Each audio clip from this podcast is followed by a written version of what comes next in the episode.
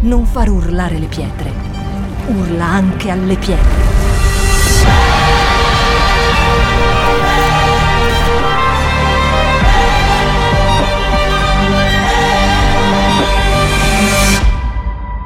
Shout 2022. Alza il volume della tua fede. Abbiamo iniziato da poco il nuovo anno, siamo ancora nel mese di gennaio e sicuramente ognuno di noi, come tutti gli anni, almeno a me capita così, abbiamo già fatto dei buoni propositi, dei nuovi propositi per questo 2022, o no? Avete fatto dei buoni propositi? Eh, tutti quanti noi, vero? Abbiamo visto che il pastore Rosalind ci ha dato la parola dell'anno, shout, cioè grida, gridare. E è scritto alza, quindi aumenta il volume della tua fede. Amen? Quindi tutti noi vogliamo alzare il volume della nostra fede. Ed è bellissimo, ma ehm, come? Vi ricordate che mio marito, e io condivido appieno quello che lui aveva detto, ha detto in una delle sue predicazioni quest'anno che la prima cosa che ognuno di noi come Chiesa deve fare per alzare il volume della propria fede, per gridare, è gridare con la propria vita. Quanti di noi sono d'accordo con questo? Perché possiamo gridare tante cose, possiamo dire tante belle parole, ma come diceva anche questa mattina l'avvocato Joyce, come condividiamo da un po' di tempo con la Chiesa, è la nostra vita che deve dimostrare praticamente chi noi siamo. A me? Le persone, diceva settimana scorsa mio marito, ci leggono e quindi per essere autentici figli di Dio dobbiamo lanciare delle sfide, siamo sempre e costantemente in sfida, soprattutto in questa società così anticristiana come quella appunto in cui noi stiamo vivendo adesso.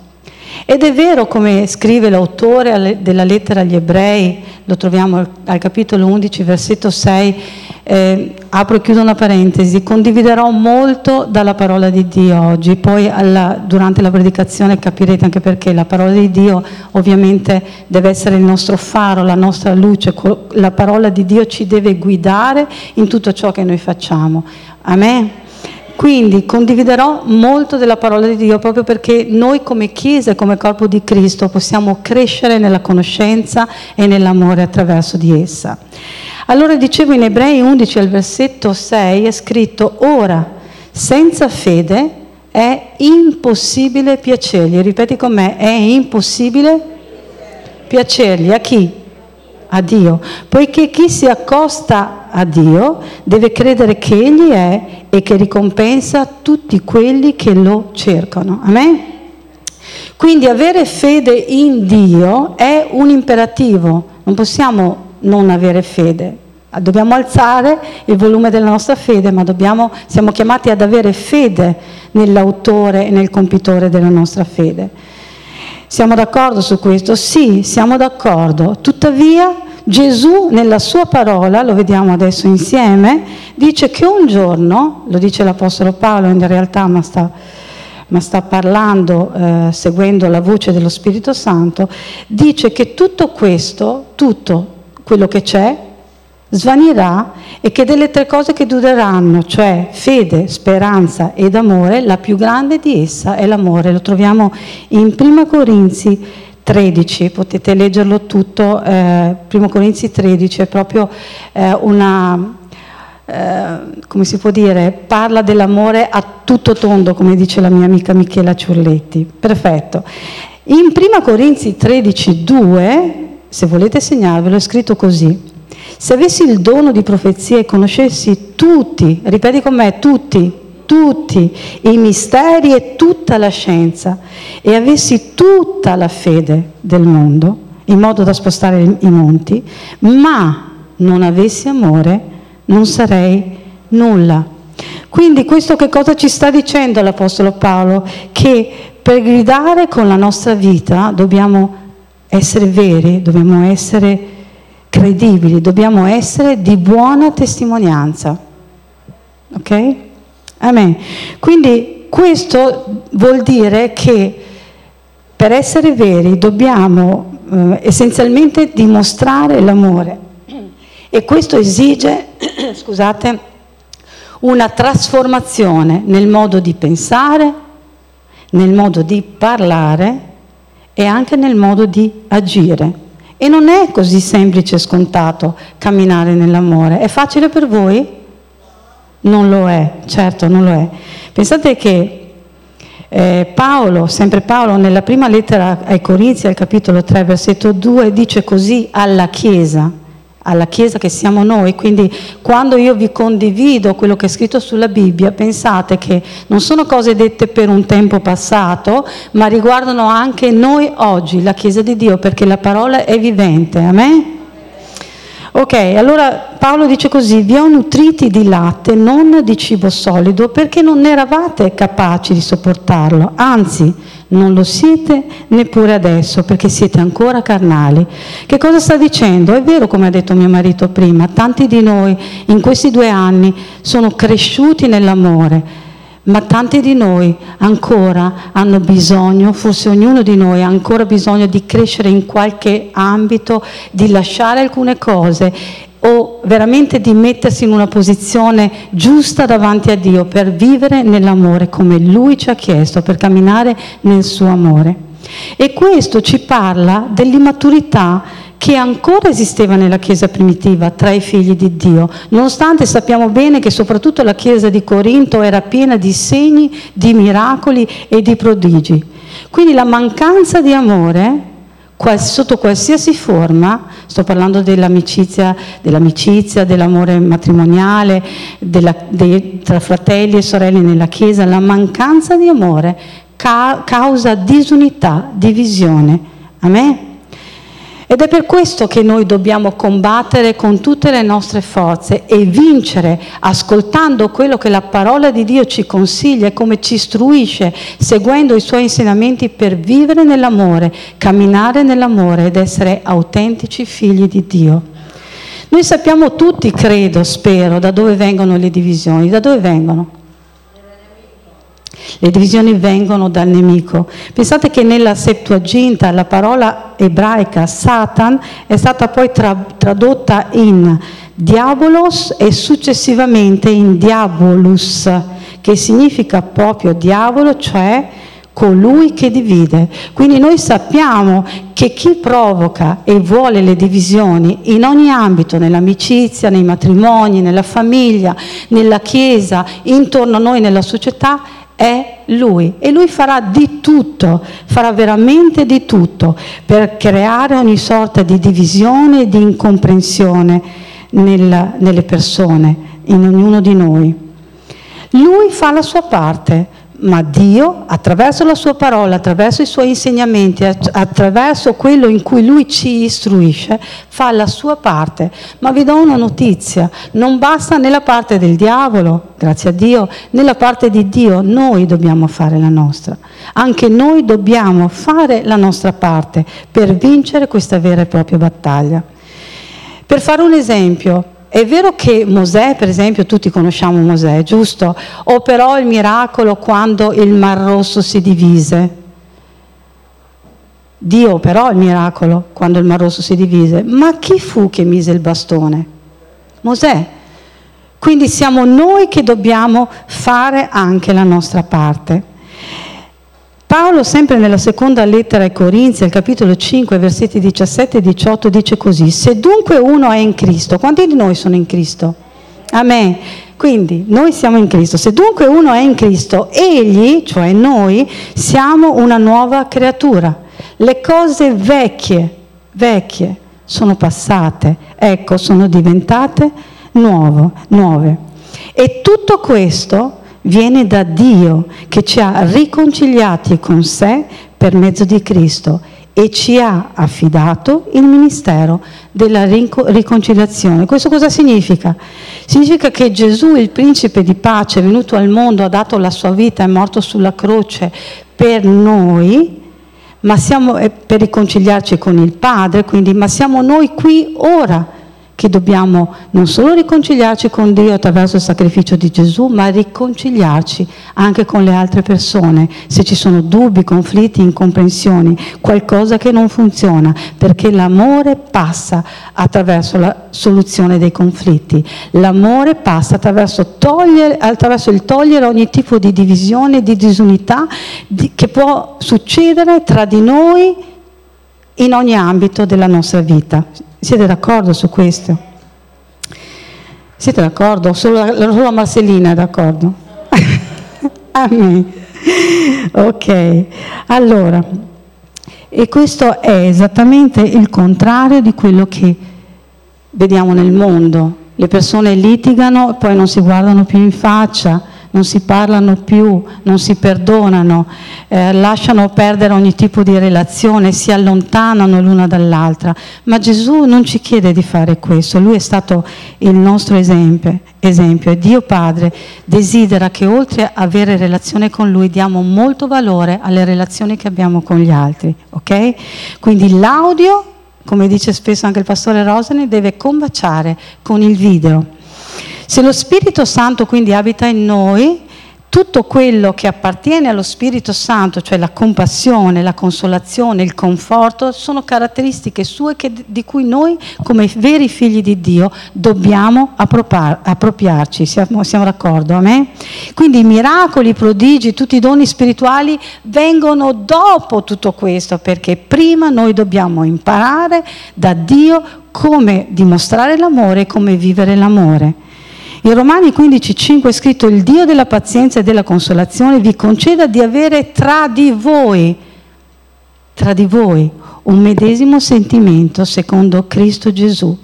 E sappiamo bene che Gesù nella lettera, nella, scusate, nella lettera, nel Vangelo di Giovanni dice che da questo, cioè dall'amore, conosceranno tutti che siete miei discepoli. Amen? A me. Quindi amare in maniera pratica, tangibile, non, si, non, solo con le belle o le buone parole, significa proprio superare ogni tipo di incomprensione che ci possa essere fra di noi. Le, eh, superare le contese agendo con maturità in accordo a cosa? Al manuale di vita che lui ci ha lasciato. Non dobbiamo vedere la Bibbia come un libro di teologia, ma dobbiamo vedere la Bibbia, la parola di Dio che Lui ci ha lasciato, l'ho già detto durante un'altra mia predicazione, come il manuale della nostra vita. Amen? Per questo noi dobbiamo conoscere la volontà di Dio attraverso la sua parola e attraverso quello che Lui ha lasciato nella sua parola. Purtroppo sapete anche nella Chiesa primitiva, così piena come dicevo prima di segni, di miracoli e di prodigi, c'erano le divisioni, c'erano le contese, quindi non è una cosa che appartiene solo a noi adesso, tante volte, ma è una cosa che apparteneva anche a loro. Infatti nella prima lettera ai Corinzi Paolo dice, ma il fratello, visto che abbiamo anche un avvocato oggi qua, processa il fratello e lo fa dinanzi agli infedeli. Gli infedeli sappiamo tutti che sono coloro che non credono in Gesù, quelli che sono fuori dalla Chiesa, sta parlando Paolo in questo. In Atti 6.1 è scritto, in quei giorni, moltiplicandosi il numero dei discepoli, siamo dopo l'avvento, la venuta dello Spirito Santo a Pentecoste, sorse un mormorio da parte degli ellenisti contro gli ebrei, perché le loro vede, vedove erano trascurate nell'assistenza quotidiana. Quindi a Corinto addirittura i fratelli, i fratelli di fede, i fratelli che avevano riconosciuto Gesù come proprio Signore e Salvatore e che quindi avevano deciso di condividere un cammino di fede insieme ad altre persone, si portavano nei tribunali. Ok? E Paolo era scioccato da tutto questo, diceva ma come voi fate questa cosa e avete Dio, la parola di Dio che che dim- dovrebbe dimorare dentro di voi, non state seguendo le istruzioni che la parola di Dio vi ha lasciata. Amen. Questo deve essere un motivo per noi di riflessione, perché l'amore viene al di sopra di ogni cosa. E come diceva l'avvocato questa mattina, lei non è stata colpita da chissà quale cosa, ma è stata colpita da questa realtà che deve dimorare in ognuno di noi. Noi siamo, vogliamo essere autentici figli di Dio. Vogliamo essere quei portatori di pace di cui ci parla la parola. Vogliamo essere coloro che lavorano per riconciliare. Vogliamo essere dei riconciliatori. Dovremmo essere dei riconciliatori. Gesù in Matteo 5, nel sermone famosissimo del monte, una delle cose che lui dice, il versetto 9 dice beati, cioè felici, coloro che si adoperano per la pace, perché saranno chiamati figli di Dio. Wow! Cosa dobbiamo fare quindi per essere chiamati figli di Dio? Amen. Dobbiamo adoperarci per la pace. Quindi Gesù non disse beato chi ama la pace. No, no, no. Gesù disse beato chi si adopera, chi si dà da fare. E sono rare, sapete, queste persone da trovare, ma questo appartiene ad ognuno di noi, visto che noi siamo e abbiamo dichiarato di essere figli di Dio, figli del Dio Altissimo. Amen. Gesù, Gesù, abbiamo detto, è scritto, è il principe di pace.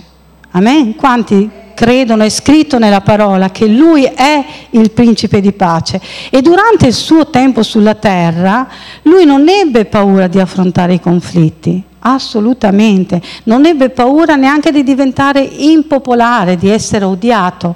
Le persone che lo odiavano, lo sapete, non solo lo perseguitarono mentre lui fu sulla terra durante i suoi anni del ministero, ma arrivarono addirittura a far sì di creare un complotto per portarlo a morire sulla croce.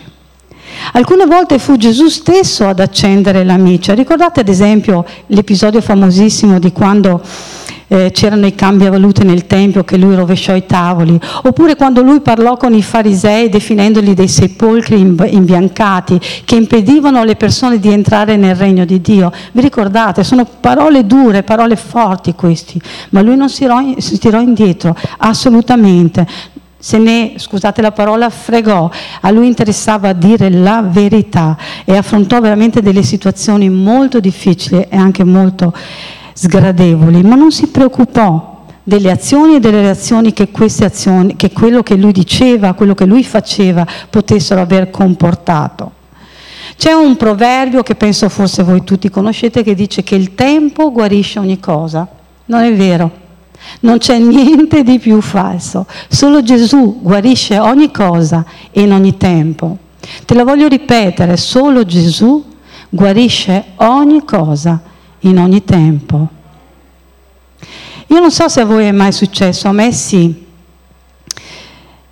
che magari ho avuto delle difficoltà serie con qualche persona e quindi mi sono allontanata oppure per il quieto vivere ho cercato di frequentarla il meno possibile, di averci a che fare il meno possibile. E rivederla magari dopo 10-20 anni. E in quel momento lì, non avendo fatto un percorso ancora serio con Dio, ascoltando la sua voce, cercando di seguire le sue istruzioni, anche se è difficile, non è che sto dicendo che è facile, eh, sentire qualcosa quando l'ho rivista che non funzionava bene. Non so se a voi è capitato questo, a me è capitato. Quindi questo è stato un campanello di allarme per farmi capire che in realtà io, allontanandomi o cercare di non pensare a quel conflitto, non avevo superato il conflitto, l'avevo solo rimosso dai miei occhi, ma non era stato rimosso dal mio cuore, perché solo Gesù può rimuovere dal nostro cuore. Io sono sicura, come è capitato a me, che ad ognuno di voi è capitato che una volta che avete fatto l'esperienza con l'amore di Gesù, con l'amore di Dio, con l'opera dello Spirito Santo, situazioni che sembravano insormontabili, irrisolvibili, si sono poi risolte, anche conflitti con persone molto vicine a voi, perché nella realtà dei fatti molte volte i conflitti che abbiamo li abbiamo con le persone più vicine, quindi col marito, con la moglie, con i fratelli, con le sorelle, con i figli, con gli amici, con la Chiesa, noi siamo il corpo di Cristo. Amen.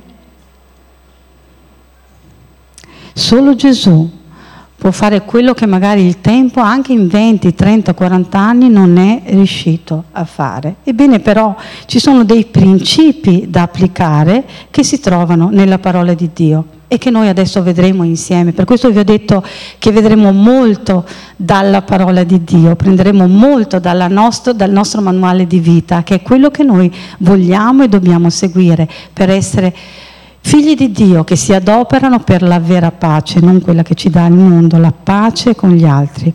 Amen? Allora, vediamo. Ho messo sette punti che vedrò molto velocemente. Primo, parliamo con Dio prima di parlare con l'altro, ok? Evitiamo di andare a fare del gossip con le persone, di raccontare a chi magari la vede come noi o magari dice che abbiamo ragione di raccontare le cose. Parliamo prima con Dio. Perché sicuramente a me è successo di pregare perché Dio cambiasse il cuore dell'altra persona. Signore, ti prego, fa che il cuore di quella persona che ha sbagliato con me cambi. Ma magari pregando Dio non solo ha cambiato il vostro cuore, magari ha cambiato anche quello dell'altra persona, quello di tutti e due, ma nella preghiera, anziché cambiare il cuore dell'altra persona, ha cambiato prima di tutto il vostro. A me questo è successo. E guardate, di certo se noi parlassimo prima con Dio, prima di affrontare l'altra persona, molti problemi si risolverebbero al due. Davide scrisse più di 70 dei 150 salmi che sono scritti. E noi sappiamo che Davide sbagliò nella sua, sua vita, ma che a un certo punto adottò proprio questo sistema. Lui creò visse un dialogo costante, una relazione costante con Dio e attraverso questo percorso, questa relazione di intimità con Lui, attraverso cui passò, se voi andate a leggere i salmi che scrisse, lui si arrabbiò, lui pianse, lui si disperò, lui scrisse addirittura sapete che i suoi amici lo tradirono, è scritto nei salmi. Lui si arrabbiò talmente tanto da pregare Dio che spaccasse i denti dei suoi nemici, è scritto anche questo nei salmi. Lui manifestò a Dio la sua umanità, non si dimostrò quell'uomo super spirituale che tante volte noi vogliamo cercare di essere. Lui in verità, in trasparenza, disse quello che lui provava, quello che lui sentiva. Ecco, io spero che noi non arriveremo mai a dire a Dio spacca i denti dei miei nemici, spero che non l'abbiamo mai fatto, sinceramente, ma sicuramente se siamo onesti con noi stessi eh, e anche con Dio, alle volte non abbiamo chiesto delle, delle cose buone per gli altri. Davide quindi si sfogava con Dio prima di farlo con gli altri e la sua relazione intima con Dio lo portò a dire questo e a chiedere a Dio questo che troviamo in Salmi 51:10. Vorrei veramente che voi vi segnaste questo passo, è molto importante. Lui dice così, Salmi 51:10, Oh Dio, crea in me un cuore puro e rinnova dentro di me uno spirito ben saldo. Quindi lui comprese che solo Dio poteva rispondere ai suoi bisogni. La stessa cosa vale per noi oggi, solo Dio può rispondere completamente, pienamente a tutti i nostri bisogni, nessun altro lo può fare. Nella parola di Dio, sempre in Giacomo 4, 1, 3, è scritto che le guerre e le contese che nascono fra di noi vengono dalle passioni che si agitano nelle nostre membra, ok? E quindi questo ci fa comprendere che se noi mettiamo invece Dio prima delle nostre passioni al primo posto, al posto che gli spetta, le nostre ragioni, le cose che, che noi viviamo, che noi affrontiamo, andranno molto ma molto meglio. Secondo punto, è importante che prendiamo noi l'iniziativa per primi se vogliamo ristabilire le nostre relazioni. Dio nella sua parola, io mi baso sempre su quella, non sono uno psicologo ovviamente, quindi quello che io vi sto condividendo, questi sette passi che mi sono segnata, li ho segnati in accordo con quello che dice la sua parola. Amen? Dicevo, Dio nella sua parola ci chiede di fare il primo passo, è proprio un principio biblico ed è per questo che questo funziona, perché la Bibbia ci dice la verità. Gesù disse che è molto importante restaurare le relazioni. Matteo 5 è scritto così, versetti 23 e 24, e se dunque tu stai per offrire la tua offerta sull'altare e lì ti ricordi che tuo fratello ha qualcosa contro di te, lascia lì la tua offerta davanti all'altare e va prima a riconciliarti con tuo fratello. Poi, ripeti con me, poi vieni ad offrire la tua offerta. Amen? Quindi quando possibile, non lo è sempre, ma quando è possibile, questo passo biblico ci sta dicendo di agire in velocità, di fare le cose veloci. Perché? Perché fare le cose velocemente quando e se possibile riduce di molto il danno e l'impatto spirituale dell'accaduto sulla nostra vita. Perché sapete che l'offesa che ne viene da un rapporto non chiarito deriva proprio dai, dai conflitti che si sono creati e non sono stati risolti e questo blocca il nostro rapporto di intimità con Dio, la nostra comunione con Lui ed ovviamente la nostra comunione con gli altri. Il nostro Dio è un Dio che non solo ama che i suoi figli quindi si relazionino con Lui, ma che lo facciano anche tra di loro. Ok? In Giobbe capitolo 18, versetto 4 è scritto così, o tu che nel tuo cruccio laceri te stesso, dovrà la terra per causa tua essere abbandonata e la roccia essere rimossa dal suo luogo? Quindi qui che cosa ci sta dicendo? Ci sta dicendo che la rabbia la rabbia, soffoca le nostre emozioni, impedendo alla compassione di far breccia nel, nel nostro cuore, impedendo alla compassione, quindi a tutti i sentimenti buoni che ne derivano, di far scaturire la pace e l'amore dal nostro cuore. Quindi Prendere l'iniziativa significa proprio abbassare il nostro orgoglio per andare incontro agli altri. Terzo punto, mettersi nei panni dell'altro cercando di comprendere il suo stato d'animo. Con quante orecchie ci ha creato Dio? Con quante bocche ci ha creato? Amen. Quindi ci sarà un motivo, vuol dire che l'ascolto è più importante del parlare, è molto importante imparare ad ascoltare il punto di vista dell'altro, anche se noi possiamo non essere d'accordo con, con quello che dice l'altro, però focalizzarsi su di lui è una strategia vincente. Nel Salmo 73 Davide, sto parlando sempre con la parola di Dio, dice, quando il mio cuore era amareggiato e io mi sentivo trafitto internamente, ero insensato e senza intelligenza. Io ero di fronte a te, cioè di fronte a Dio, come una bestia. Cioè Davide sta dicendoci essenzialmente che il suo cuore amareggiato e le ferite che lui aveva ricevuto lo rendevano, scusate la parola, uno stupido. Ma ascoltare invece l'altro ci rende saggi, perché la sapienza viene anche dall'ascoltare gli altri. In Proverbi 1,5 è scritto il saggio ascolterà e accrescerà il suo sapere, l'uomo intelligente ne otterrà buone direttive. Amen? Punto 4, questo forse è quello più duro, riconoscere che non siamo perfetti. Quanti di noi sono perfetti? Nessuno.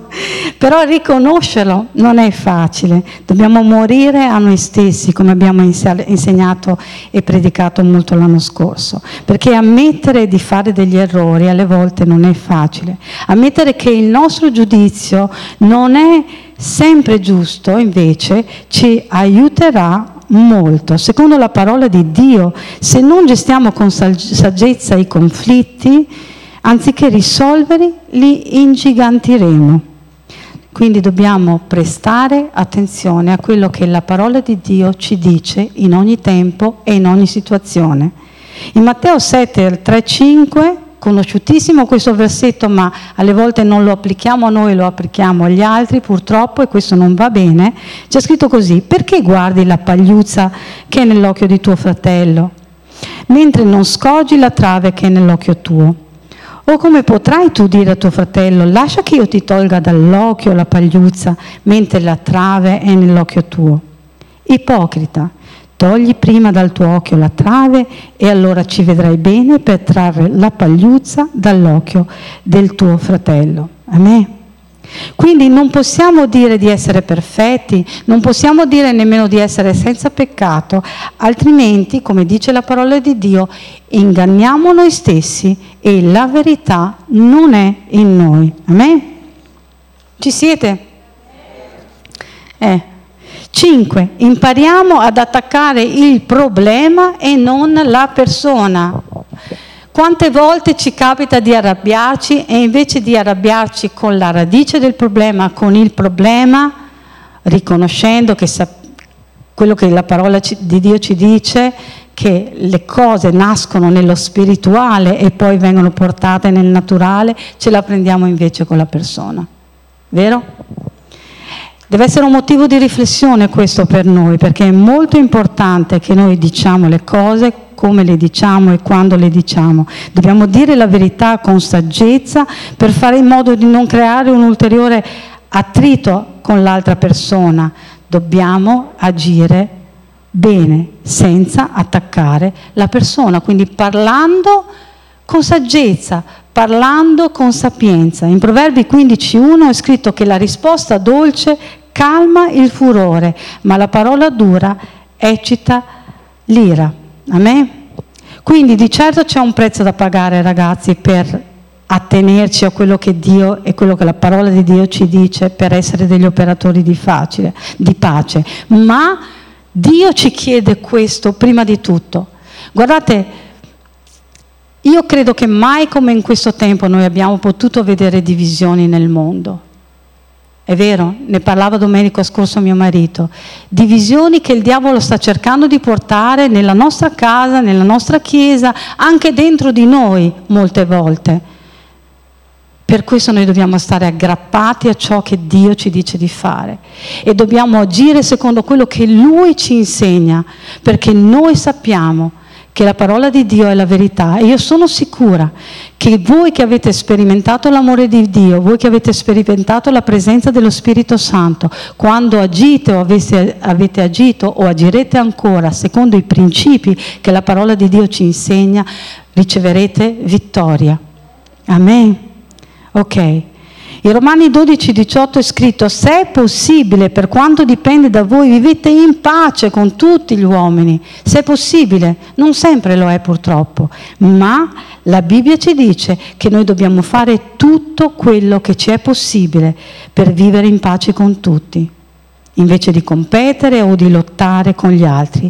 Dobbiamo darci da fare per portare la pace.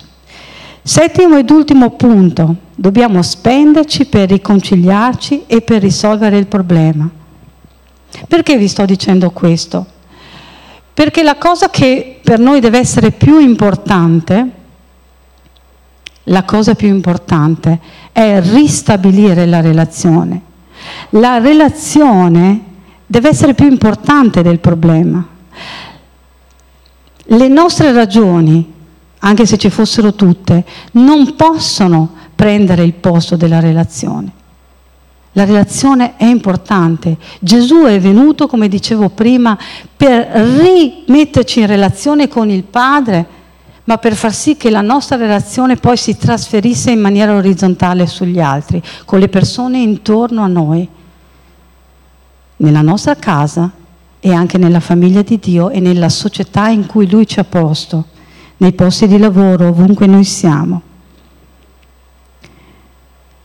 Gesù alcune volte ci, chiederà veramente di perdere il nostro orgoglio. Voi, voi sapete che alle volte il regno di Dio è un regno al contrario. Perché sto dicendo questo? Perché lui ci dice che per ricevere, per esempio, bisogna dare, che per essere innalzati bisogna essere umiliati. Quindi questi sono principi che non funzionano nella società in cui viviamo. Ed infatti vediamo come stanno andando le cose nella nostra società. Stanno andando bene? Stiamo vedendo qualcosa di buono? Stiamo vedendo qualcosa di buono dalle re- relazioni che non sono più tra persone, ma sono quasi tutte virtuali. Scriviamo piuttosto di sentirci. Non va bene. Noi siamo esseri sociali essere creati da Dio per avere una relazione con Lui e con gli altri. a me e fare in modo, fare tutto il possibile affinché queste relazioni, al di là delle nostre ragioni personali, possano essere buone, possano essere ricostruite se erano rotte, possono essere aggiustate se c'erano delle incomprensioni. Noi abbiamo l'esempio di questo in Gesù. Gesù non ha guardato le sue ragioni aveva torto, aveva fatto qualcosa di male lui, aveva peccato lui per andare sul legno della croce, per soffrire tutto ciò che lui ha sofferto per noi, no. Lui non ha guardato le sue ragioni, lui ha guardato all'amore del Padre e all'amore che il Padre aveva messo dentro di lui e ha guardato all'amore che aveva e dà per ognuno di noi. Come diceva Joyce stamattina, che cos'è che l'ha sostenuta in questo tempo così difficile? Io lo so perché mio fratello è stato in carcere quattro volte prima di convertirsi. Quindi io so di che cosa Joyce sta parlando, non perché l'ho vissuto io, ma l'ha vissuta una persona della mia famiglia, che prima, prima di fare un'esperienza con Dio ha dovuto passare dei tempi molto difficili, molto difficili. Ma l'amore l'amore cambia ogni cosa. E sapere per Joyce che Dio l'ama, che qua ha una chiesa dei fratelli e delle sorelle che le sono stati vicini praticamente, ma sono stati vicini a lei anche con la preghiera, ma non solo con la preghiera, non facciamo i troppo spirituali. A me non piacciono quelle persone che ti raccontano un problema e vengono da te e ti dicono, eh, pregherò per te. Tante volte il pregare per te anche se la preghiera ovviamente è la base della nostra vita, diventa quasi una scusa per non affrontare, una, una scusa per non aiutare, per non prendersi cura, per essere egoisti e preoccuparci delle nostre cose. Durante questo tempo Joyce ha avuto delle persone come Paolo e Maria che ci hanno aiutato a trovare l'avvocato.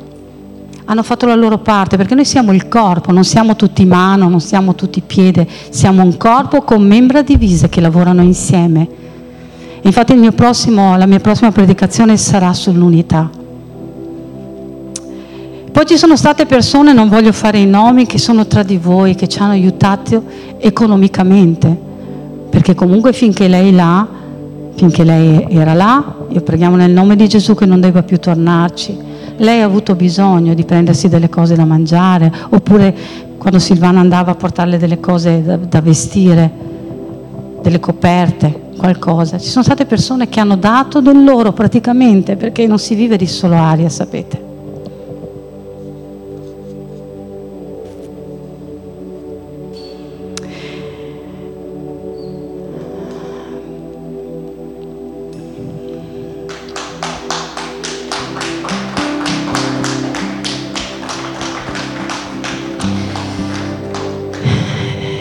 Gesù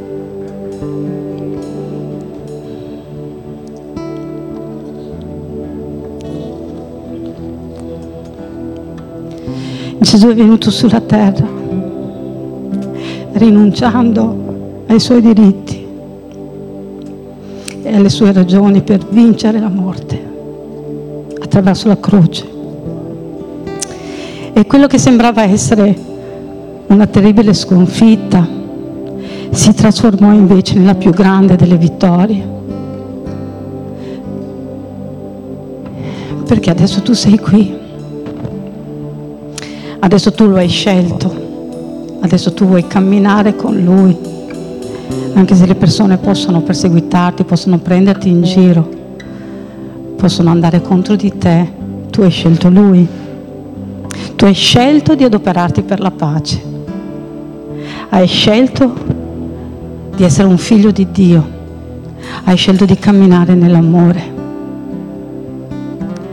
Ed è per questo che è imperativo Chiesa, che se ancora hai qualche rapporto che è rotto o incompreso da ristabilire, qualche rapporto inclinato mai chiarito nella nostra casa o nella casa di Dio, ovunque, ovunque tu sia, possa impedire oggi al diavolo di lavorare ancora su questo, riportando divisione e disunità. Sapete il principio della torre di Babele di cui noi tanto parliamo, che è scritto in Genesi? È scritto se voi andate a rileggere, mi pare che è Genesi 6, è scritto che le persone parlavano tutte la stessa lingua e quando Gesù, Dio scese sulla terra dice se questi continuano così a costruire la torre, arriveranno fino al cielo, niente potrà essere loro impedito. Noi l'abbiamo presa questa parola perché Gesù quando è venuto ci ha parlato di unità che dobbiamo essere uno e quindi con la potenza dello Spirito Santo abbiamo l'autorità nel nome di Gesù di far sì che questo essere insieme, questo essere corpo, sia una forza potente che distrugge le opere del maligno e distrugge le fortezze che abbiamo permesso all'offesa, che abbiamo per- permesso alla mancanza di perdono, al nostro orgoglio, i conflitti di far nascere e di attecchire dentro il nostro cuore. Ok? Ok. Ripeto ancora una volta Giovanni 13:35, Gesù, Gesù, Gesù, l'autore e il compitore della nostra fede, colui che è venuto sulla terra, non ascoltando niente nessuno, non guardando le sue ragioni, per dare la vita per noi, per amor nostro. Scritto così, da questo, da questo conosceranno tutti che siete i miei discepoli, se avete amore gli uni per gli altri. Noi non possiamo, ho scritto così per concludere, essere sale e luce nel mondo se prima non ci siamo perdonati e riconciliati tra di noi. Dio è amore. Amen. Ed è l'amore stesso che ce lo chiede. Ed è l'amore stesso che ce lo chiede, Chiesa. Io so che ci sono persone qui in mezzo a noi che avevano bisogno di sentire questa parola. Io ti chiedo oggi ti chiedo oggi per la potenza dell'amore che Dio ha rilasciato dentro di te, per lo Spirito Santo che si sta muovendo in mezzo a noi, per Gesù che ha promesso che dove due o tre sarebbero stati riuniti nel suo nome, Lui sarebbe stato in mezzo a loro come Lui è qui adesso, anche se non lo vedi con i tuoi occhi carnali.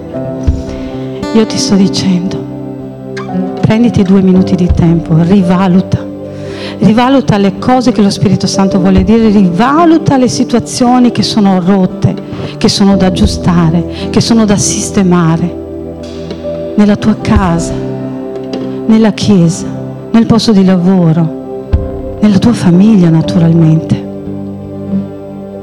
Non permettere al diavolo di creare disunità ancora. Signore, noi veniamo a te oggi nel nome nell'autorità del nome di Gesù Cristo, Gesù di Nazareth, colui che è andato sulla croce per noi. Grazie Signore perché tu trasformi le cose, tu trasformi il nostro cuore, trasformi i nostri pensieri, trasformi la nostra vita. Io voglio chiederti Dio oggi che chi non ha mai fatto un'esperienza con te possa farla io posso chiederti di visitare queste persone e di rivisitare il tuo popolo, Spirito Santo. Facci ricordare com'era quando abbiamo incontrato te, il nostro primo amore, e che torniamo ad amarti così, che torniamo a correre con te senza nessuna zavora, nessun peso, nessun conflitto che ci possa ostacolare nel nostro rapporto di intimità con te e con gli altri, nel nome di Gesù. Spirito Santo riversa adesso la tua unzione di guarigione, la tua unzione di liberazione. Sradica dalle nostre vite, ogni radice di amarezza affinché noi possiamo testimoniare di te, possiamo vivere nell'amore, camminare nell'amore. Io distruggo nel nome nell'autorità del nome di Gesù ogni piano diabolico che è stato architettato per bloccare la tua vita e il tuo futuro nel nome e nell'autorità del nome di Gesù. Prendi una posizione adesso e mantieni quella posizione. Perché il diavolo fa la sua parte, Dio sta facendo la sua, perché Lui è fedele e sta ascoltando tutto ciò che noi stiamo dicendo, anche nel profondo del nostro cuore, ma tu, io, dobbiamo fare la nostra. Amen?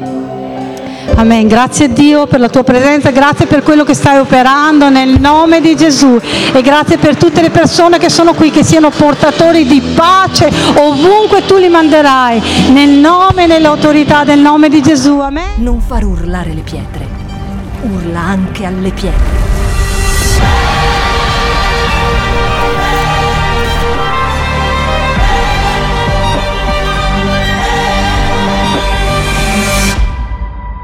Shout 2022. Alza il volume della tua fede.